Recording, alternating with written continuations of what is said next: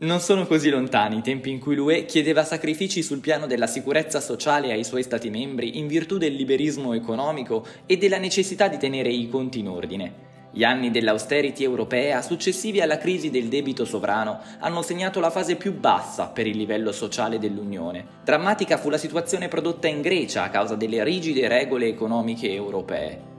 Con il pilastro europeo dei diritti sociali introdotto nel 2017 però l'UE ha riacquisito fiducia nella protezione sociale come parte dei suoi valori e il debito comune di Next Generation EU durante la pandemia e ora la proposta di direttiva sui salari minimi adeguati sono i primi passi concreti di questa inversione di rotta.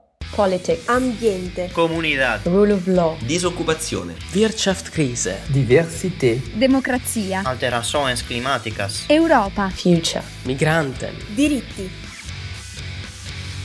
Eurofonica. Poco tempo fa la Camera Bassa del Parlamento tedesco ha votato per aumentare il salario minimo legale istituito nel 2015 e attualmente fissato a 9,82 euro lordi all'ora. Dopo un primo aumento a luglio, da ottobre il salario minimo tedesco sarà di 12 euro.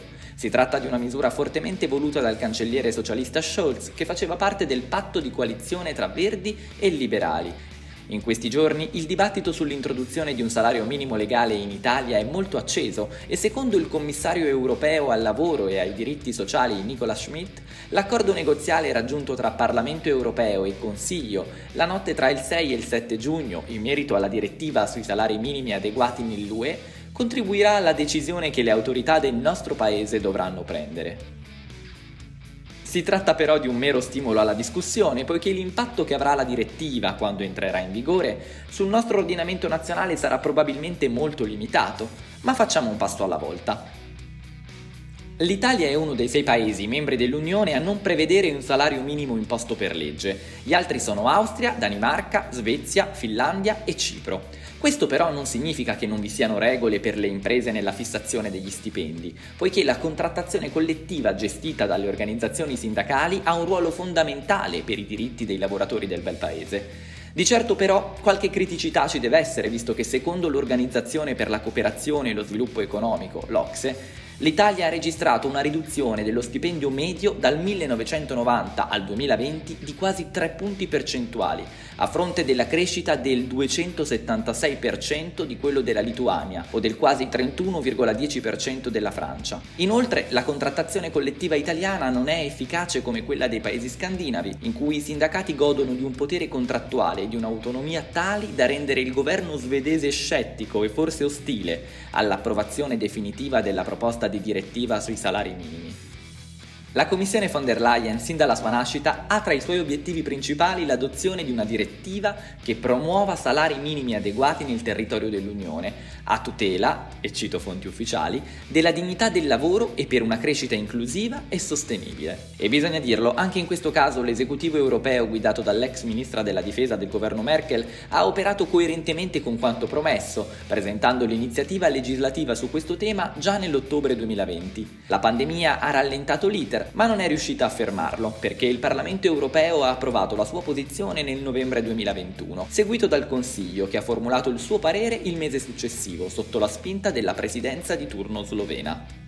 Nel primo semestre del 2022 la presidenza francese del Consiglio ha posto tra le sue priorità il raggiungimento di un accordo tra i due codecisori dell'UE. Oggi, per la gioia di Macron, l'accordo è stato trovato ed entro fine giugno la proposta potrebbe diventare una direttiva efficace che gli Stati membri saranno obbligati a recepire entro due anni dalla pubblicazione in Gazzetta Ufficiale. Prima però deve ottenere la maggioranza qualificata nel Consiglio dei Ministri del Lavoro dell'UE, l'approvazione definitiva della Commissione Affari Sociali del Parlamento Europeo e della plenaria, oltre al lascia passare degli ambasciatori dei 27 paesi.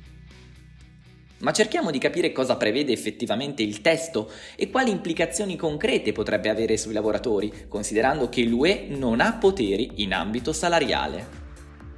Il progetto di normativa stabilisce un quadro procedurale volto a promuovere salari minimi adeguati in tutta l'UE, ma non impone l'adozione di un salario minimo legale unico a livello europeo, che sarebbe sconveniente vista l'enorme diversità tra le economie dell'UE. In effetti oggi il salario minimo più basso vigente nell'Unione è pari a 332 euro mensili della Bulgaria, il più alto è quello del Lussemburgo, fissato a 2257 euro. La proposta non obbliga nemmeno gli Stati membri, che non ne dispongono, a istituire per legge il il salario minimo. Anche volendo, l'UE non potrebbe farlo perché la competenza in materia di retribuzioni è esclusivamente degli Stati nazionali. La proposta intende quindi raggiungere un quadro sui salari minimi adeguati attraverso vari strumenti, tenendo in considerazione le differenti tradizioni ed economie degli Stati membri a cui si applicherà.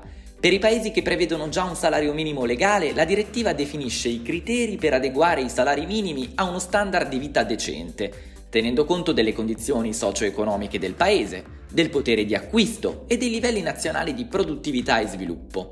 Saranno considerati adeguati i compensi che corrispondono ad almeno il 50% dello stipendio lordo medio e il 60% di quello lordo mediano. Si tratta di indici usati a livello internazionale che, secondo i deputati che hanno negoziato l'accordo, dovrebbero determinare un aumento dei salari minimi per 22 paesi. Tuttavia resta il dubbio su quanto questi criteri saranno vincolanti per i governi degli Stati. Per i paesi che invece non prevedono un salario minimo legale, ma solo l'uso della contrattazione collettiva, l'accordo sul testo dispone l'adozione di un piano nazionale per aumentare la copertura dei contratti collettivi ove non si è raggiunta la quota dell'80% di copertura totale dei lavoratori. Secondo le istituzioni europee, il rafforzamento della contrattazione collettiva è un modo per combattere la povertà lavorativa. Risulterebbe infatti che nei paesi caratterizzati da un'elevata copertura dei contratti collettivi la percentuale di lavoratori a basso salario è minore e le retribuzioni minime sono più elevate rispetto ai paesi in cui tale copertura è più bassa. Questa soglia però taglierebbe fuori l'Italia dall'obbligo, poiché le stime ufficiali sui lavoratori che godono di un CCNL nel nostro paese sono leggermente più alte rispetto allo standard fissato. Eppure sappiamo che tanti lavoratori, soprattutto quelli con contratti atipici, non si vedono riconosciuto il diritto a una retribuzione equa e dignitosa. A essere esclusa dall'ambito di intervento della direttiva sarebbe anche la Danimarca, dove le garanzie offerte ai lavoratori dalla contrattazione collettiva, come dicevamo prima, sono già molto elevate, tanto da costituire un modello per gli altri paesi, secondo il commissario Schmidt, un aspetto da non sottovalutare di questo progetto normativo riguarda l'inclusione delle parti sociali nelle strategie nazionali per l'aggiornamento dei salari e l'obbligo per gli Stati del sistema di ispezioni, atto ad assicurare il reale accesso dei lavoratori al diritto a un salario adeguato. In caso di violazione delle regole sui salari minimi, gli Stati membri devono prevedere adeguate possibilità di ricorso per i lavoratori e sanzioni per le imprese che trasgrediscono le norme. Inoltre gli Stati membri dovranno sviluppare strumenti efficaci di raccolta dei dati per monitorare la copertura e l'adeguatezza dei salari minimi e informare annualmente la Commissione europea. Secondo le previsioni della Commissione, il quadro istituito con la direttiva migliorerebbe l'adeguatezza dei salari minimi in circa la metà degli Stati membri. Un numero di lavoratori compreso tra 10 e 20 milioni trarrebbe vantaggio da tali miglioramenti. In numerosi paesi si avrebbe una riduzione superiore al 10% della povertà lavorativa e delle disuguaglianze salariali e una riduzione pari almeno al 5% circa del divario retributivo di genere. Le simulazioni condotte hanno prospettato implicazioni negative per le imprese, ma in misura molto limitata, dal momento che verranno attenuate da un incremento dei consumi dei lavoratori a basso salario, che sosterrebbe la domanda interna. Per l'Italia però non cambierà quasi niente. Questo passo è chiaramente un'indicazione politica rilevante per Roma, ma anche per Bruxelles. Non si tratta di uno stravolgimento della natura economica liberale dell'UE, ma di una presa di posizione chiara sulla direzione che l'Unione vuole imboccare, in un tempo faticoso segnato dalle conseguenze della crisi legata alla pandemia e da quelle dovute alla guerra in Ucraina, è il segnale che conferma la volontà delle pubbliche istituzioni, almeno a livello europeo, di tenere a bada un mercato che se venisse lasciato completamente libero non farebbe altro che creare ulteriori gravi disuguaglianze e fratture nella comunità. Von der Leyen potrà vantare un nuovo successo dopo l'impostazione del Green New Deal come nuovo modello di sviluppo sostenibile del continente, la gestione efficace, seppur con qualche difficoltà iniziale nell'acquisto, della distribuzione dei vaccini contro il Covid in Europa e nel resto del mondo, il Next Generation EU e i progressi in ambito di diritti civili, parità di genere e unione dell'equità. L'UE forse è un po' cresciuta in questi ultimi anni e ha capito che la protezione, anche sociale, dei suoi cittadini è parte integrante, non sacrificabile della sua essenza. Speriamo se lo ricordi pure in futuro. Simone Pavesi, da Siena, per Eurofonica.